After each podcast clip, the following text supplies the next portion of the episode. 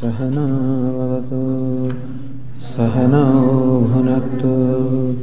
सह वीर्यङ्करवावहै तेजस्विनावधीतमस्तु मा विद्विषावहै। ॐ शान्ति शान्ति शान्तिः।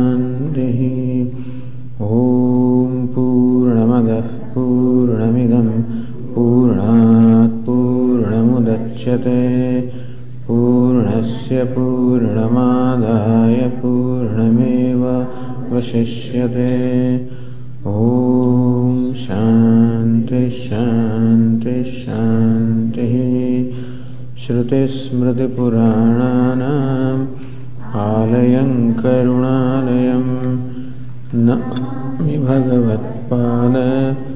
शङ्करं लोकशङ्करं शङ्करं शङ्कराचार्यं केशवं बादरायणं सूत्रभाष्यकृतौ वन्दे भगवन्तौ पुनः पुनः। ईश्वरो गुरुरात्मेति मूर्तिभेदविभागिने व्योमवद्व्याप्तदेहाय दक्षिणामूर्तये नमः। गुकारस्त्वन्धकारश्च ऋकारस्तन्निवर्तकः अन्धकारनिरोधित्वात् गुरुरित्यभिधीयते। सदाशिवसमारम्भां शङ्कराचार्यमध्यमाम् अस्मदाचार्यपर्यन्तां वंदे गुरुपरम्पराम्। अमानित्वमदम्भित्वम् अहिंसाक्षान्तिरार्जवम्। आचार्योपासनं शौचम्। स्थैर्यमात्मविनिग्रहः इन्द्रियार्थेषु वैराग्यम्। अनहङ्कार एव च। जन्ममृत्युजराव्याधि। दुःखदोषानुदर्शनम्। असक्तिरनभिष्वङ्गः। पुत्रदारगृहादिषु। नित्यं च समचित्तत्वम्। इष्टानिष्टोपपत्तिषु। मयि चानन्ययोगेन। भक्तिरव्यभिचारिणी। विविक्तदेशसेवित्वम्। अरतिर्जनसंसदि। अध्यात्मज्ञाननित्यत्वम्।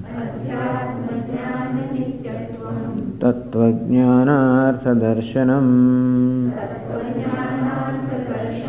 एतज्ज्ञानमिति प्रोक्तम् अज्ञानं यदतोऽन्यथा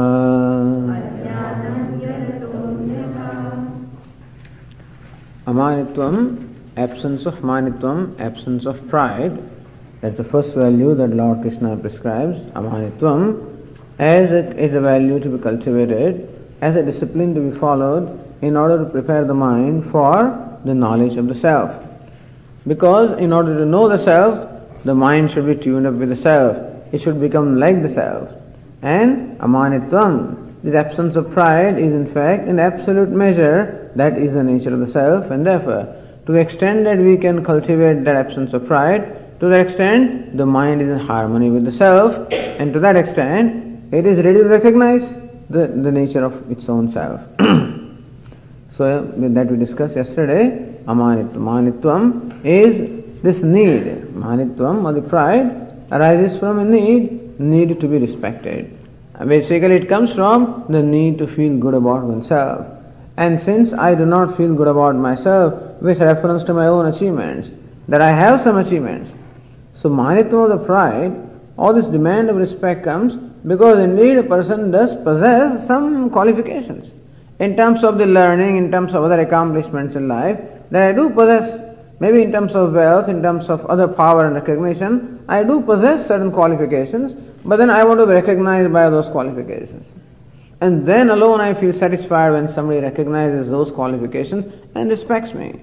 Which means that I do not recognize those qualifications or I do not respect myself for those qualifications. If I respected myself, then there would have been no need to demand respect from other people. Then the, the occasion of being hurt when my demand is not fulfilled, that occasion would not arise. But the problem is that I am not able to respect myself. That is, I am not satisfied. I do not think that I am I am good enough on account of whatever it is that I have accomplished in my life. the reasons are many, of course, because the world has, you know, there is certain convention as to what is meant by success, and I keep on measuring myself, I guess, by the so-called accepted standards of success, and I find myself inadequate with reference to those standards, whatever it is. But the basic sense of inadequacy is there, and therefore I am not satisfied even with my accomplishments. And therefore, I want recognition for that. So we said that there is no need to seek recognition for that. There is no need to be proud about one's accomplishment. That pride should be, in fact, diffused by what we call humility, by recognizing that whatever, accomplishments I have are all possible because of the privilege I am enjoying, because of the grace that I am enjoying, because of the gifts that are given to me. That is body, sense organs, mind, intellect, all of these are gifts, and therefore, whatever accomplishments I have at these levels are also gifts. I should be grateful. I should look upon myself as fortunate. I should be grateful for the gifts that I have rather than proud. And so, this pride can be diffused by what we call a sense of humility, not a false humility, but a sense of humility that arises from the recognition of realities of life. Vedanta always wants us to live in real world and not just make believe that uh, make believe. No. In fact, if I understand the realities of life, humility will, humility will come. It is not recognizing that that pride has come, and therefore that's the reason why Lord Krishna calls all these values as jnanam or knowledge. Really, these values such as humility and others is not some kind of a behavior. It is not that because I behave in a certain way that I am called a humble person. It is really perception that I have is what makes me a humble person. Meaning that humility also is a perception. And other values also we'll see are also perception rather than rather than a certain behavior. It is not that a given behavior is called humility. It is this perception, as I said, of the realities of life that brings about a humility. When I recognize that I am what I am due to the support and, and, grace of many factors outside of myself. It's a privilege. I can and then I can enjoy that fact. I can enjoy my accomplishments provided my mind is free from pride and I can enjoy that. So that is how we be aware of the pride that we entertain which is false and by reminding our mind of the realities of life and where all these accomplishments come from, the mind will be able to appreciate, enjoy it in a spirit of humility, and that's how we can deal with the pride. Next is adambhitvam. Understand that pride is a need in that. We should not condemn ourselves because I find myself a proud person. As I said, all of these pride and pretentiousness and whatever it is that we'll see, all of these are have been cultivated by me because I so far thought them to be necessary. Because, so I thought pride was necessary. To assert myself was necessary. To control others was necessary. This is what I found. To be angry was necessary. And I, I thought that if I would not be angry, then I'll be clobbered by other people, and therefore it was necessary for me to put up a show of strength or whatever. And so, in my process of bring, upbringing, growing, I being surrounded by the world as it is, surrounded by people who are stronger and more powerful than I am, and more successful, more accomplished than I am, it was necessary for me to have these things. And therefore, there is no reason why I should blame myself because I have pride or pretentiousness or there is anger, etc. That what Vedanta wants us to do is to understand where these things come from without father and mother and stuff like that, you know, basically ignorance. The source of all these, if you want to call them the evils or the damaging tendencies, is ignorance and nobody else. Father and mother and anybody else only become instruments to create situations where these things were to happen, but primarily the problem is ignorance. And therefore, we should develop this facility in ourselves to be able to trace each one of these to ignorance. That the pride comes because of ignorance of realities, and pretentiousness comes also because of ignorance. Ignorance of my own self. If I knew that I am a whole and complete being, and that there is no need for recognition at all because a wholeness doesn't need any, any recognition. The ocean does not demand that it should be recognized, and the river should come and recognize and pour the water into ocean. Ocean doesn't demand. Ocean is quite comfortable with its own fullness, and therefore there is no demand. And that I, I demand, that shows my need, that shows a lack of recognition of who I truly am. As I said, manam means equating myself with the body equating myself with the personality, and whoever equates himself or herself the personality will always feel small because however the personality is, it can never be infinite. As Swami says, even a world heavyweight champion can lift 600 kilograms of whatever. He cannot lift a mountain, you know. He can't lift. And therefore, regardless of how accomplished I am, I am going to be limited. And therefore, if I want to see myself limitless at the level of my upadhi or personality, it can never be. and therefore, this pursuit of becoming infinite or limitless at the level of my body and the mind, I want to have infinite knowledge, I want to have infinite strength, and I want to have infinite wealth, that's never going to happen. And unless I have all this in infinite measure, I can never be satisfied if my satisfaction depends upon them. And so Vedanta says that says that let our focus of satisfaction shift from this personality to the person, from this body mind complex, let it shift to myself. Let it look at myself. Maybe that, that totality or wholeness I am seeking is there. And Vedanta says that you are there. But I will look at myself provided I stop looking at the other things, seeking, seeking, you know, being infinite or limitless at this level of personality, and thus recognizing that a personality is personality. Either its virtues and limitations. It is beautiful. Enjoy that. Enjoy a flower, enjoy the body. Swami enjoy your body, enjoy your mind. You need not go to watch any movies at all. You have all the movies in your own mind. Enjoy it. If I can enjoy flowers and trees and gardens and all kinds of things, how can how come I cannot enjoy my body? How can I cannot enjoy the process that I am breathing and I am seeing and I am hearing? They're all beautiful things.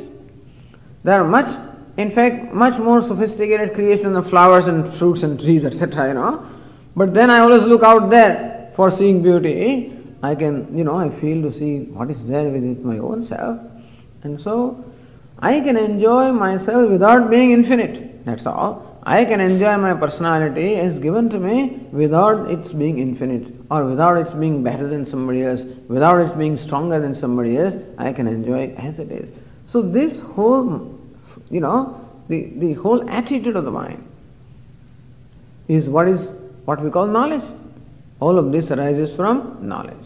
So understand that in the ultimate analysis, each of the values, particularly these, these kind of disciplines or values that were given, all of these ultimately amount to knowledge. That is why Lord Krishna calls them jnanam.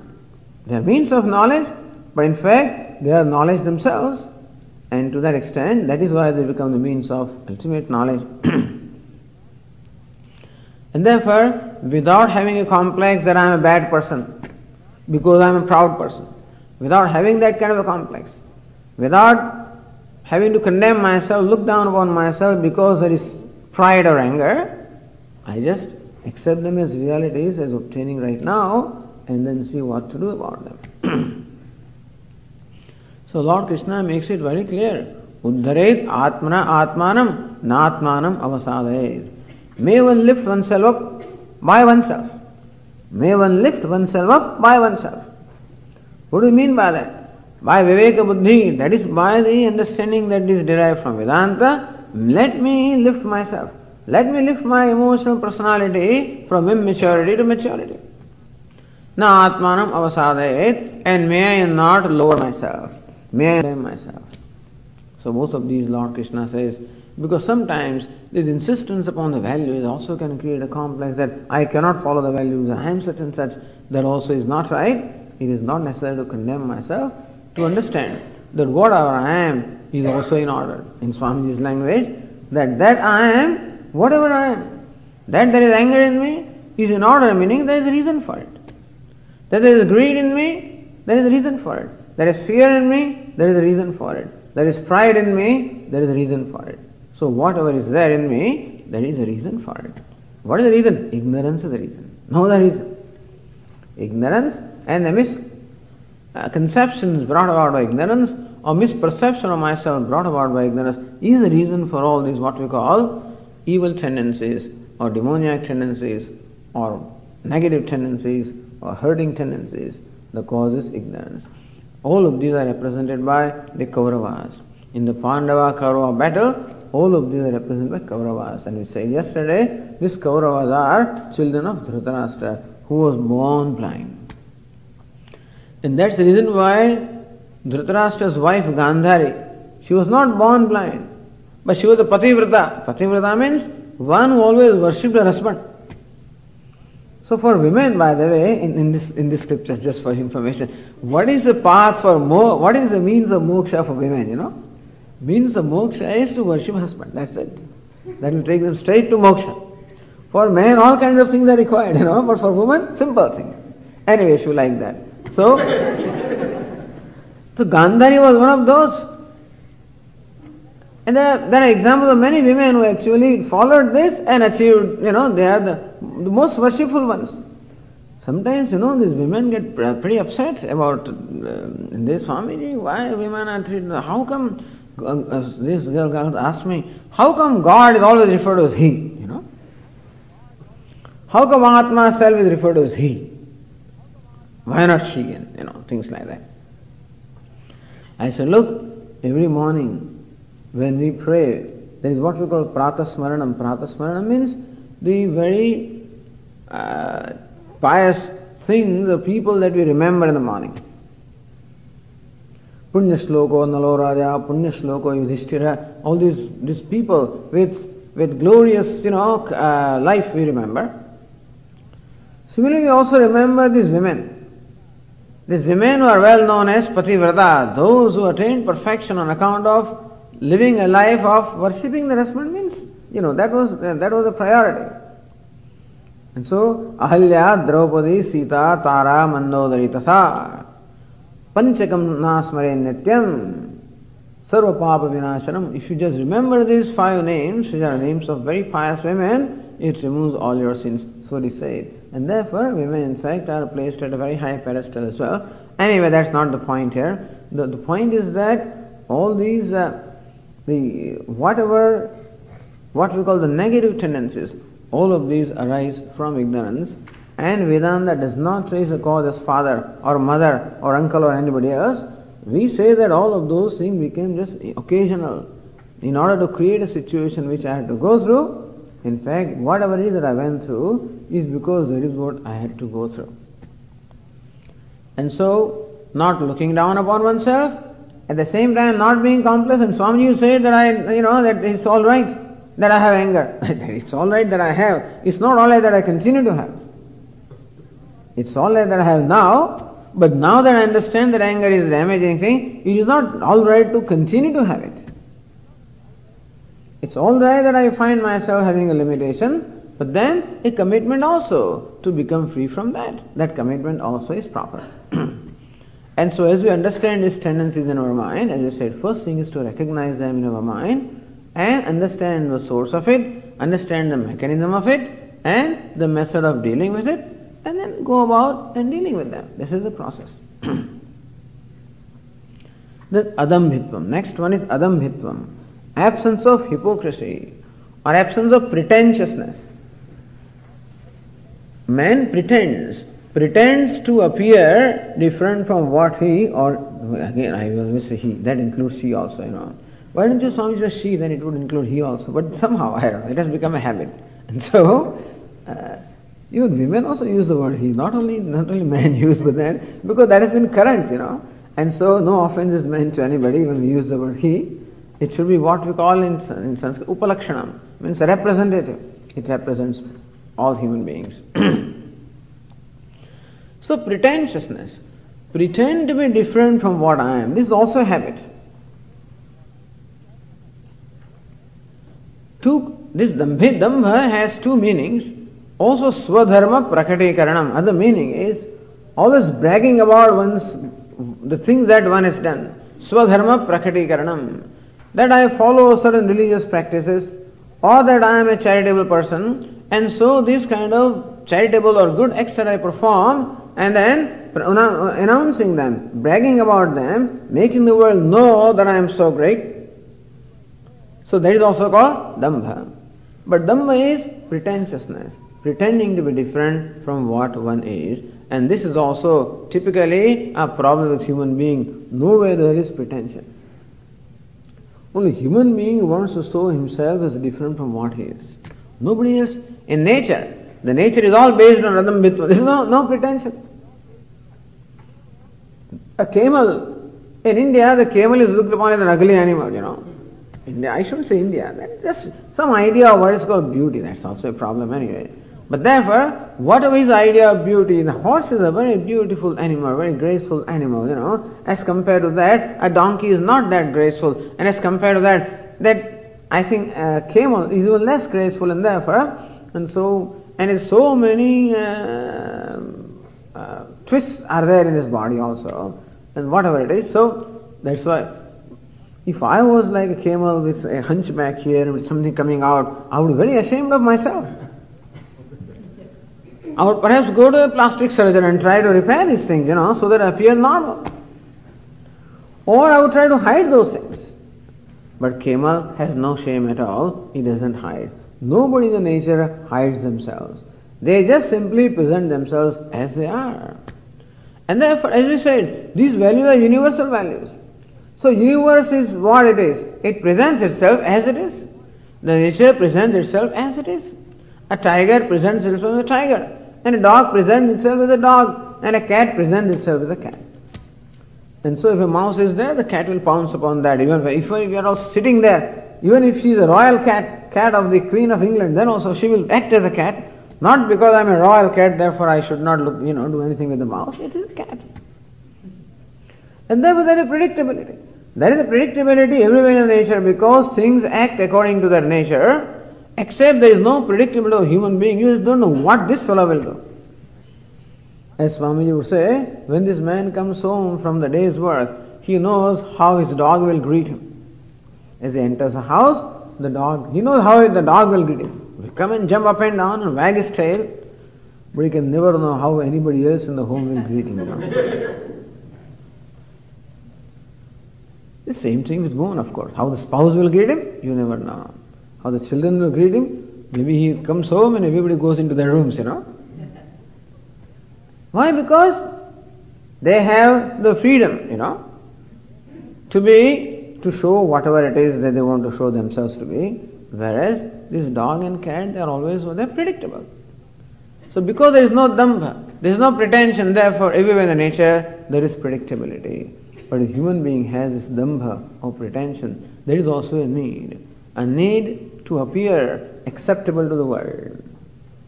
So whenever I find myself this limitation, defects within myself, oh, I consider as defects. And how do I consider them as a defect? And so Lord Shiva is praised like this. Lord Shiva has a big blemish, you know, on his neck. We should look upon as a mark of ugliness if it is there on anybody else's neck. Lord Shiva has a black mark here. You won't tolerate a black, big black mark here. If it is there, I think we will go to plastic surgeon and do something about it. But Lord Shiva doesn't do that. Says, this black mark, does it really look ugly on you? No, no, it looks beautiful on you. But the idea is that these are the kind of things that, so there is some definition of what they call beauty. And so I guess the literature and everybody has defined what beauty is and what ugliness is. So typically in Indian literature you find that what's a beautiful face? That like a moon, you know. So the face like moon is a beautiful face. And so face, some other kind of a face is not beautiful apparently. And that's why so many complexes are there within ourselves about our own self. Because we are very keenly aware of our own self and therefore we are very keenly aware of our own defects and limitations also. And I do not want to own up those limitations. I do not want to have, own up those defects. In fact, I am ashamed of those defects. And therefore, I am entertaining a sense of shame about myself. So shame, shame, you know. This shame, shame business, you know, in, in, in Ahmedabad, you know, this last, the earthquake happened and the buildings were actually collapsing. So on the fourth floor, this mother was giving baths to her daughter, I think, you know. And then all of them, come on, come down, the building is collapsing, come down. And so the mother said to the girl, come on, let's get out of the bath. So shame, shame, I won't go out. She did not go out, really. And before they could remove that one off, put some clothes and so forth, before that the thing collapsed. So what I am saying is, such complexes are there as to what is shameful, and therefore everybody is suffering from complexes and of you know, and therefore whatever limitations I have, whatever what I think are defects I have, this is these are the things that I do not want to actually reveal, or I do not want other people to know about it. I want to hide them because I am not comfortable with them. And therefore, this pretentiousness also, pretending to be different from what I am, this also arises from not accepting or owning up myself. Not owning up what I may call the limitations of myself. And I want to show myself as different from what I am. So here also, for a person, what we call a pretentious person also, he also wants acceptance by others. He also wants to be respected by others. But that acceptance, the respect he wants by making a show of what he doesn't have. See, between this proud person and the pretentiousness, so there is a difference. Both of them are seeking attention. But a proud person is seeking attention based on what quality he possesses. And a pretending person, it is only by way of deceit. It is by way of fraud. It is by way of cheating or whatever that he is actually making a show of what he is not. And that's how he wants to gain acceptance by others. And so, that's why, as I said, people, everybody has that in one measure or the other. But everybody knows that I am not complete. I am not perfect. And imperfections I always want to hide. Or imperfections I want to show them differently. And therefore I look at the mirror, find the hair is turning grey, then I go to the beauty parlor, whatever it is, and then change the color of my hair or something else. I mean, nothing wrong in it, but this is an example of pretending to be different from what I am. I find that the wrinkles are appearing on my face. Again, do whatever I, I don't know what they do, but anyway, to hide those wrinkles. what they call skin care, you know, there's a big thing, skin care. So, all these complexes that we have, people are earning billions of dollars because of these complexes that we have. In fact, they create the complexes in us.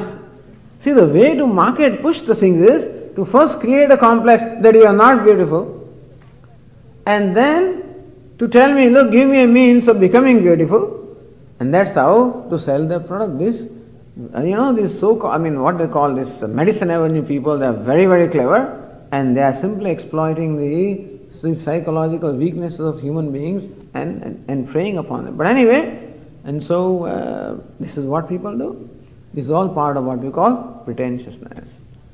Ask me, what is your age? small people are pretend in a small way. They hide their age, they hide their salary and things like that. Sometimes people also create embarrassing situations. Like in India, traveling a bus or traveling a train, people, you know, they are all sitting together and they they pick up a conversation, you know, what are you and who are you and where do you come from? In three, four minutes, they will ask you very, very intimate questions also. Where do you work? What's your salary? You know, and what's your bank account? All of these they ask you. Because that kind of boundaries are not there, people, you know, think there's, there's nothing wrong in that. He has no problem in telling what it is about him, but I have a problem. And therefore, I don't own up the fact that I am just making a low salary, and therefore I will inflate my salary. I don't want to make an appearance that I'm an old person and therefore I'll deflate my age, you know. So this up to the age of 60. I always say I am younger, 60 or 65. I play, I proclaim myself younger than what I am. After 65 or 70, I proclaim myself older than I am. I'm 75, I'm 80. And still I am, you know, in spite of being 80 or 85, still how healthy I am. But then the need, as I said, to be accepted. Why? So that I feel good about myself. Primarily, the need to feel good about myself. That's all it is. And that's what makes me pretend to be different from what I am. By Vesha, Bhusha, Chaturyam, by wearing clothes, you know. People have all kinds of decorations on their forehead. They have Tripunda and they have Tilaka and big. You have to go to Rishikesh to see some of these things. These Rudrakshamalas, huge beads are there, and several of them there are there, and Jata is there, and you know, very holy person. It's good, they are all holy. But then some people also appear to be holy where they are not.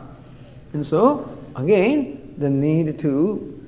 It's interesting how the, when you want to take a photograph of somebody, then also you have to watch, you know, how everybody just dresses properly, you know. So in the photograph, I want to. So I, I remember many years ago, we were traveling in Rishikesh and Uttarakashi and places like that, and had a camera, and then there was uh, a sadhu, very nice looking one, you know, having all this jata and things. I want to take a picture so that I can show to others, you know, how sadhus are.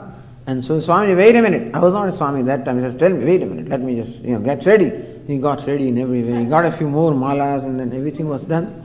I took a picture. Unfortunately, what happened is, at the very moment I was clicking my camera, a, a mosquito happened to come and he's, you know, so at that time itself his face, you know, became so uh, twitched or ugly. That's unfortunate thing, you know.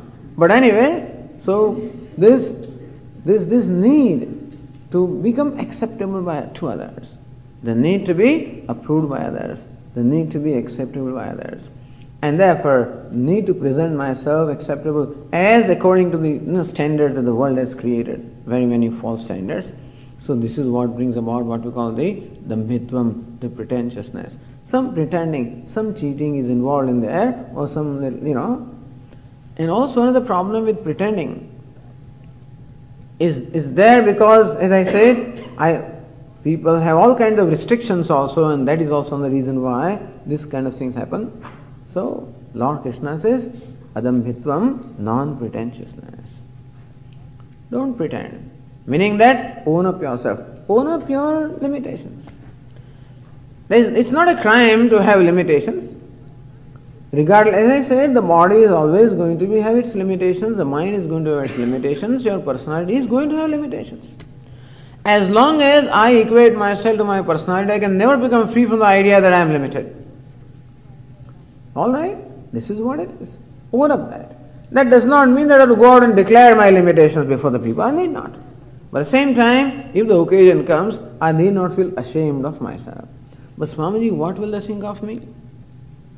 That's another important thing. What will they think of me? They should only think highly of me. So let them think whatever it is. Meaning that you, so, because otherwise I have, to, I have to always keep in my mind what it is I told this fellow, you know.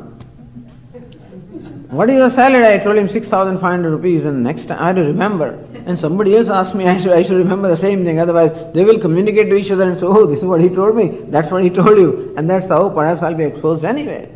And so therefore, when I pretend to be something that I am not, again, I must always remember what it is that I am pretending, what show I am making before other people. And again, I just say, how does it help me? Oh, because somebody respects me. But somebody respects me. But as long as I do not respect myself, I can't enjoy that respect. As Swami used to say that this woman goes to the party, there are these wrinkles on the face and she has applied some, whatever it is, you know. So, um, some kind of a skin care has been you know, applied on the skin, which will keep the wrinkles, not, will, will hide the wrinkles for four hours. that is the thing, for four hours. I don't know whether such things are there or not, but this is what it was. After four hours, slowly again, you know, it will appear what it was.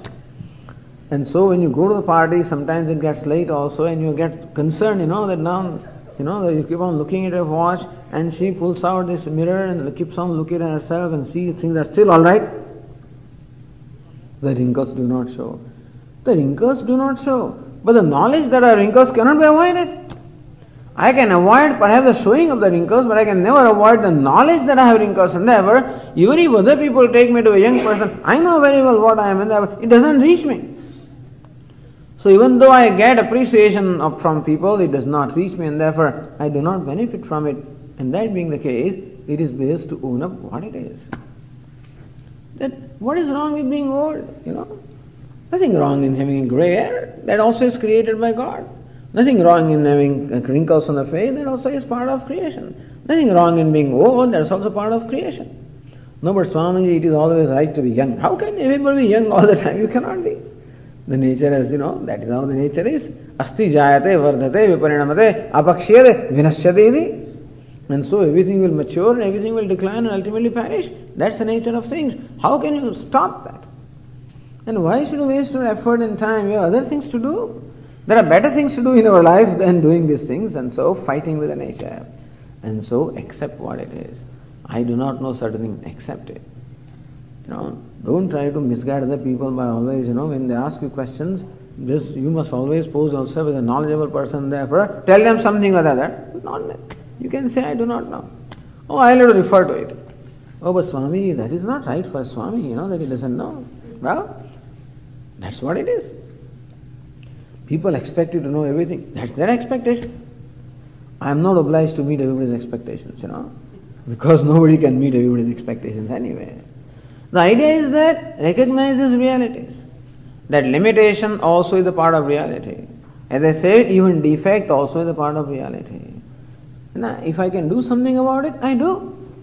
If I can do something about my limitation, I will do. I have a commitment to grow out of the limitation to the extent that it is possible. But regardless of what I do, I can never become totally free from it. That being the case, I have to learn to gracefully accept my virtues as well as limitations. I should need not be proud about my virtues because they are all given a gift as gift to me, and therefore with humility I can enjoy them. And I need not really be shameful about my limitations because limitations also are a fact of life, and therefore without shame I can accept them, I can own them up. So being humble about my accomplishments and owning up my limitations, this is a healthy way. And so that mind which owns up itself, accepts itself, someday will also be able to accept himself as Atma, as a self. And so, Adambhitvam. Not only human beings, are, even big institutes also pretend, big countries also pretend. Pretend to show something that they have not done. Because I don't know, that seems to be universal need. Not only human beings, but as institutes do that. Big countries do that. And so, uh, we should recognize that this need arises from ignorance. In reality, I am Satchidananda. In reality, I am a whole and complete being. But Swamiji, that has not yet become a reality for me. Doesn't matter. But that's what Vedanta teaches us. It's reasonable also. It makes sense that I am a complete being. It makes sense that I am Satchidananda. Because I am what I love to be. I love to be a complete being. I love to be a happy being. I love to be a knowledgeable being. I love to be a wise person. I love to be an existing person. I love to be that. And that's why that is my nature. And so Satchit Ananda is my nature. All this body mind complex is not my nature. It is the personality that is given to me to, to do whatever is required to be done but by nature, I am Atma, I am Self, I am Brahman. Let me remind myself that I need not be ashamed of myself, that I can own up what I have. I would have a commitment to overcome limitations as I can, but I need not be I need not reject myself. I need not be ashamed of myself. Adambhitvam. And also Dambha in a traditional sense is interpreted as Swadharma Prakatikaranam. So Dharma Dvajitvam. Dharma Dvajitva means that always holding a flag or a staff, you know, that I am such a great Dharmatma, that I am such a religious person, I am such a charitable person. And so people give a check, you know, in donation. But make sure that a photographer is ready. Usually that's what they used to do. In the public meetings, this man would be invited on the stage to present his donation. He has already arranged himself for a photographer. Because sometimes the organizers may not have taken care of that. And so the person who is making an offering has already organized that a photographer is ready. So when the check is presented, right then the photograph is clicked appears next in the newspaper. So this is called dharma dvajitvam. It's better that we do what we can do without having the need to make a show about it. You know, so we need not make a show. it's difficult. These values are difficult, but we have to slowly learn to practice them. Then alone, these superimpositions will slowly go. You see, all of these arise because of superimpositions of the self upon the non-self. And by deliberately dealing with the values, that superimposition, which is product of ignorance itself, is being dealt with, and so then ultimately we can eliminate the ignorance. so amanitvam, adambhitvam, ahimsa. Next one. Ahimsanam, praninam, apidanam. Kayavang manobhihi, praninam, pidanam, himsa. What is himsa? Himsa means violence. Ahimsa means non-violence. So now Lord Krishna prescribes the third value, ahimsa, non-violence. कायवांग मनोभि प्राणायाम पीड़नम हिंसा what is called हिंसा प्राणायाम पीड़नम to anybody the himsa is a word derived from the root hims in the sense of hurting killing injuring or causing pain causing suffering so whenever any action performed by me at the level of body at the level of speech or at the level of mind causes any kind of pain or suffering or hurt or injury, that action would be called himsa or violence. Any action performed by me at the level of body, because I perform actions at three levels at the level of body, at the level of speech, at the level of mind. An action performed at any level, if it causes any hurt, either physical hurt or an emotional hurt, any hurt, injury, suffering to any living being, not only to other human beings, but pranina to any living beings. And therefore, the ahimsa or non-violence would involve not only not injuring other human beings, but would involve not injuring any living beings, eh, including the plants and trees and vegetables, including all of them, including all the insects and all the animals, whatever living creatures are there, not injuring, not hurting anybody, not torturing, not causing any kind of pain or suffering to them. it's a big thing. Ahimsa non-violence is a big thing. In fact, it is the most fundamental value. Says Mahabharata, Ahimsa paramo dharma. Ahimsa or non-violence is the parama dharma, the supreme dharma, the most exalted dharma. Dharma means a righteous action, a righteous way of life. And therefore, practice of ahimsa or practice of non-violence is the most exalted righteous way of life. To such an extent that Lord Krishna says, not only Lord Krishna, but all the great people say. In India, this ahimsa or non-violence has been prescribed by all great people. Not only Vedas prescribe, Lord Krishna prescribes, of course, but Gautam Buddha also prescribed that as well as Mahavir, you know, he's the, the founder of the Jain religion. So the Jains in particular prescribed the ahimsa. And also Patanjali says, Patanjali, in the Yoga Shastra also prescribes ahimsa, non-violence. In the Ashtanga Yoga, the yoga of eight steps or eight limbs, the first limb is yama, the second limb is niyama. So yama considers values, don'ts, what we should not do, the disciplines. Ahimsa, satya, asteya, brahmacharya, aparigraha. So yoga shastra that may you have these five disciplines. Ahimsa satya truthfulness meaning non uh, non falsehood asteya non stealing brahmacharya non indulgence aparigraha non holding or non possessing So these five disciplines of vrata, these five vows are called yama, meaning not doing something. So these, in these values, ahimsa has the first place. And there are five niyamas.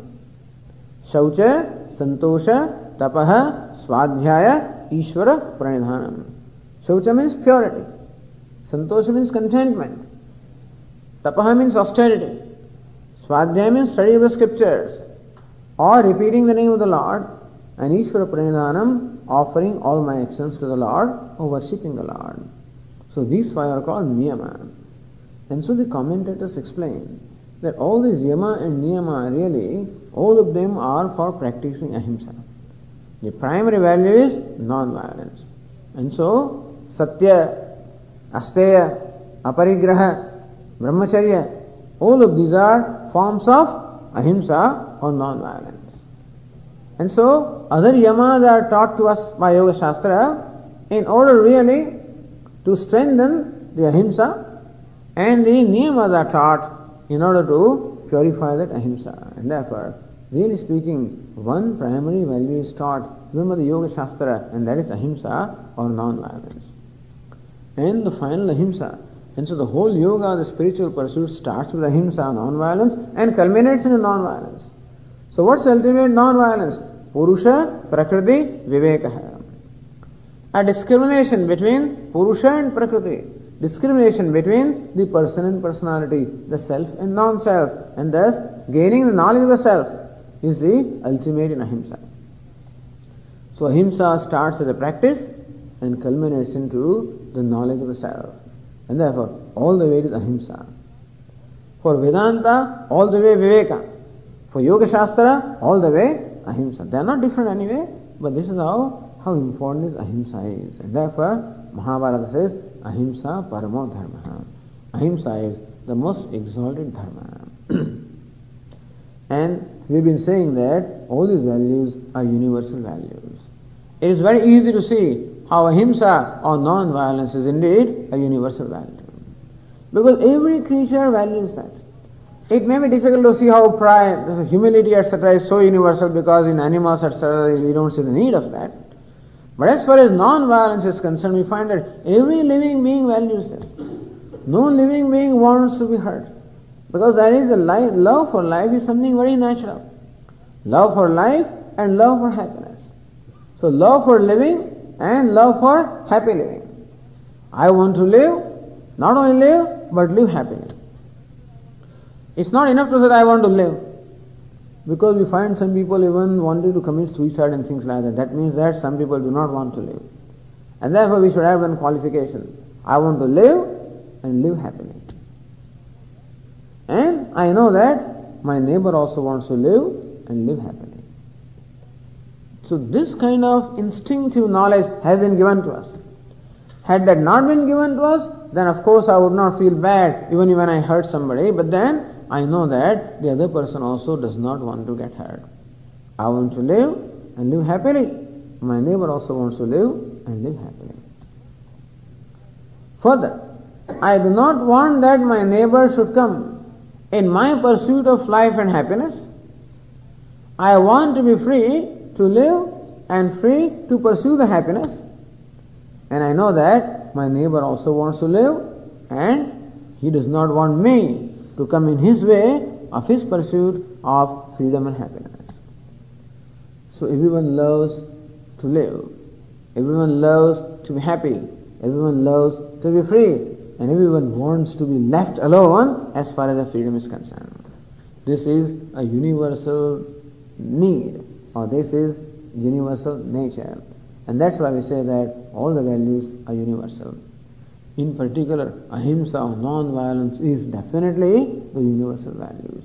Not only is there among the human beings, but it is there in every living being. I guess even a tree doesn't want to be hurt, doesn't want to be killed. Although we may not be able to see, but when we are there to axe the tree, I guess some kind of reactions would come. Animals do not want to die. Swami, but then animals do not know when they are taken to the slaughterhouse, they do not know that they are going to be killed. But I was told that no, Swamiji, somehow they know. There's a whole line of all these cows or calves or whatever they are, male cows, which are taken to, taken to slaughterhouse, one by one. These fellows who are standing out do not know what is happening behind the wall. And therefore, in the beginning, they just walk along. But as they come closer to the point where they are going to be now entering that place, somehow they know. Somehow they know. And therefore, instinctively they want to turn away from that. In the beginning, not knowing, they were just going towards the place where the slaughtering takes place. But as they come closer, somehow they know and they want to turn away. They know that, you know, they are not safe. And naturally, they do not, nobody wants to die. If they have a choice, nobody, even mosquito also doesn't want to die. Therefore, moment I, I try to slap it, it flies away. If it is smart enough, usually everybody is smart enough also. So God also has given enough smartness in everybody to be able to protect themselves. However weak they may be, but something is always given to them. A deer is, is not as strong, you know, tiger is a very strong animal, and you kill the deer, but deer is a much faster animal and I guess more agile and knows how to take care of itself. And this is how the scheme of thing is, that everywhere we see what we call a love for life. And therefore, recognition of this fundamental truth that every creature wants to live. Being sensitive to this. Not only every creature wants to live, but nobody loves pain. Nobody loves pain, and therefore nobody wants pain. Not only that, everybody loves happiness, and therefore everybody loves happiness. Nobody loves pain. Nobody wants to die. Nobody wants to be hurt. Nobody wants to be injured.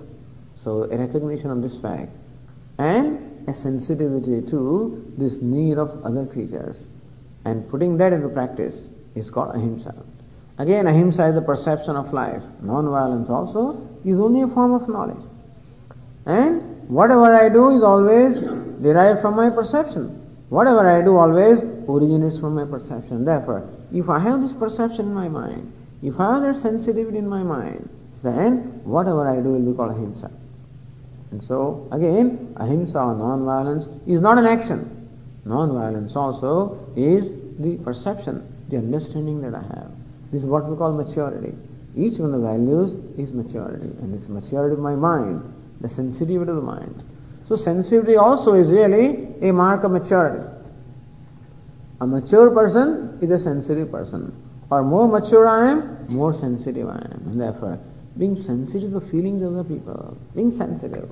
As Swami sometimes, be sensitive. Even sitting on the dining table also, you know, be sensitive to other people. How there is always a custom.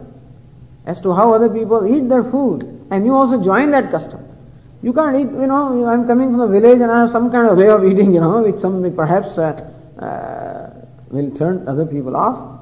And so, no, be sensitive and see what's what they are doing, how they are doing, be sensitive. And therefore, sensitivity not only to life, but sensitivity also to the feelings and sentiments of the people. This is the basis of ahimsa or non-violence. As I said, is the most important value. Lord Krishna says, some people may feel that Lord Krishna is teaching violence in Bhagavad Gita because he asks Arjuna, Tasmad Yudhyasva Hey Arjuna, therefore, may you fight. Tasmad Uttishta Kante Yudhaya Kratnishchaya, Hey Kante, may arise determined to fight. But this is not really instruction in violence.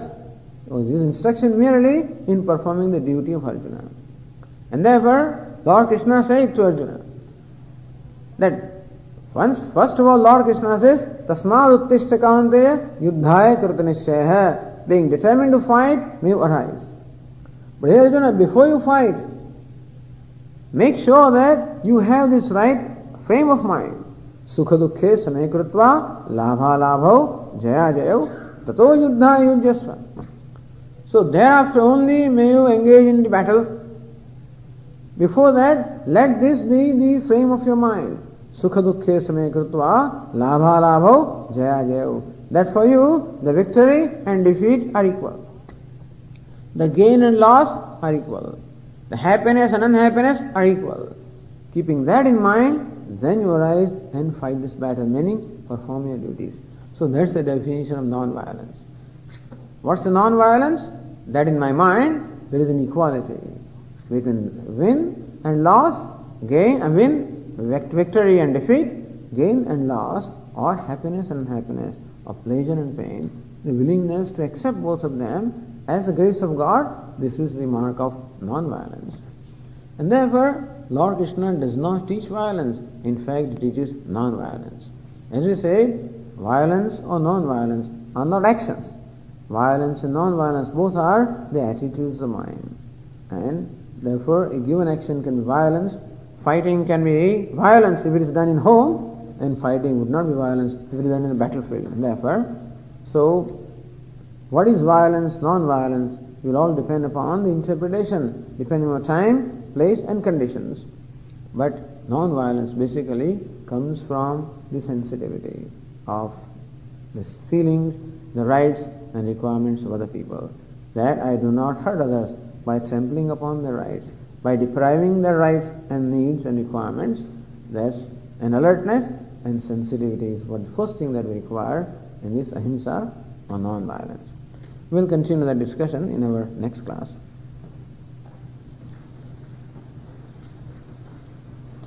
ॐ पूर्णमदः पूर्णमिदं पूर्णात् पूर्णमुदच्यते पूर्णस्य पूर्णमादाय पूर्णमेवावशिष्यते। ॐ शान्ति शान्ति शान्तिः। शङ्करं शङ्कराचार्यं केशवं बादरायणं सूत्रभाष्यकृतौ वंदे भगवन्तौ पुनः पुनः। ईश्वरो गुरुरात्मेति मूर्तिभेदविभागिने व्योमवद्व्याप्तदेहाय दक्षिणामूर्तये नमः। ॐ शान्ति शान्ति शान्तिः। हरिः ॐ श्रीगुरुभ्यो नमः। हरिः ॐ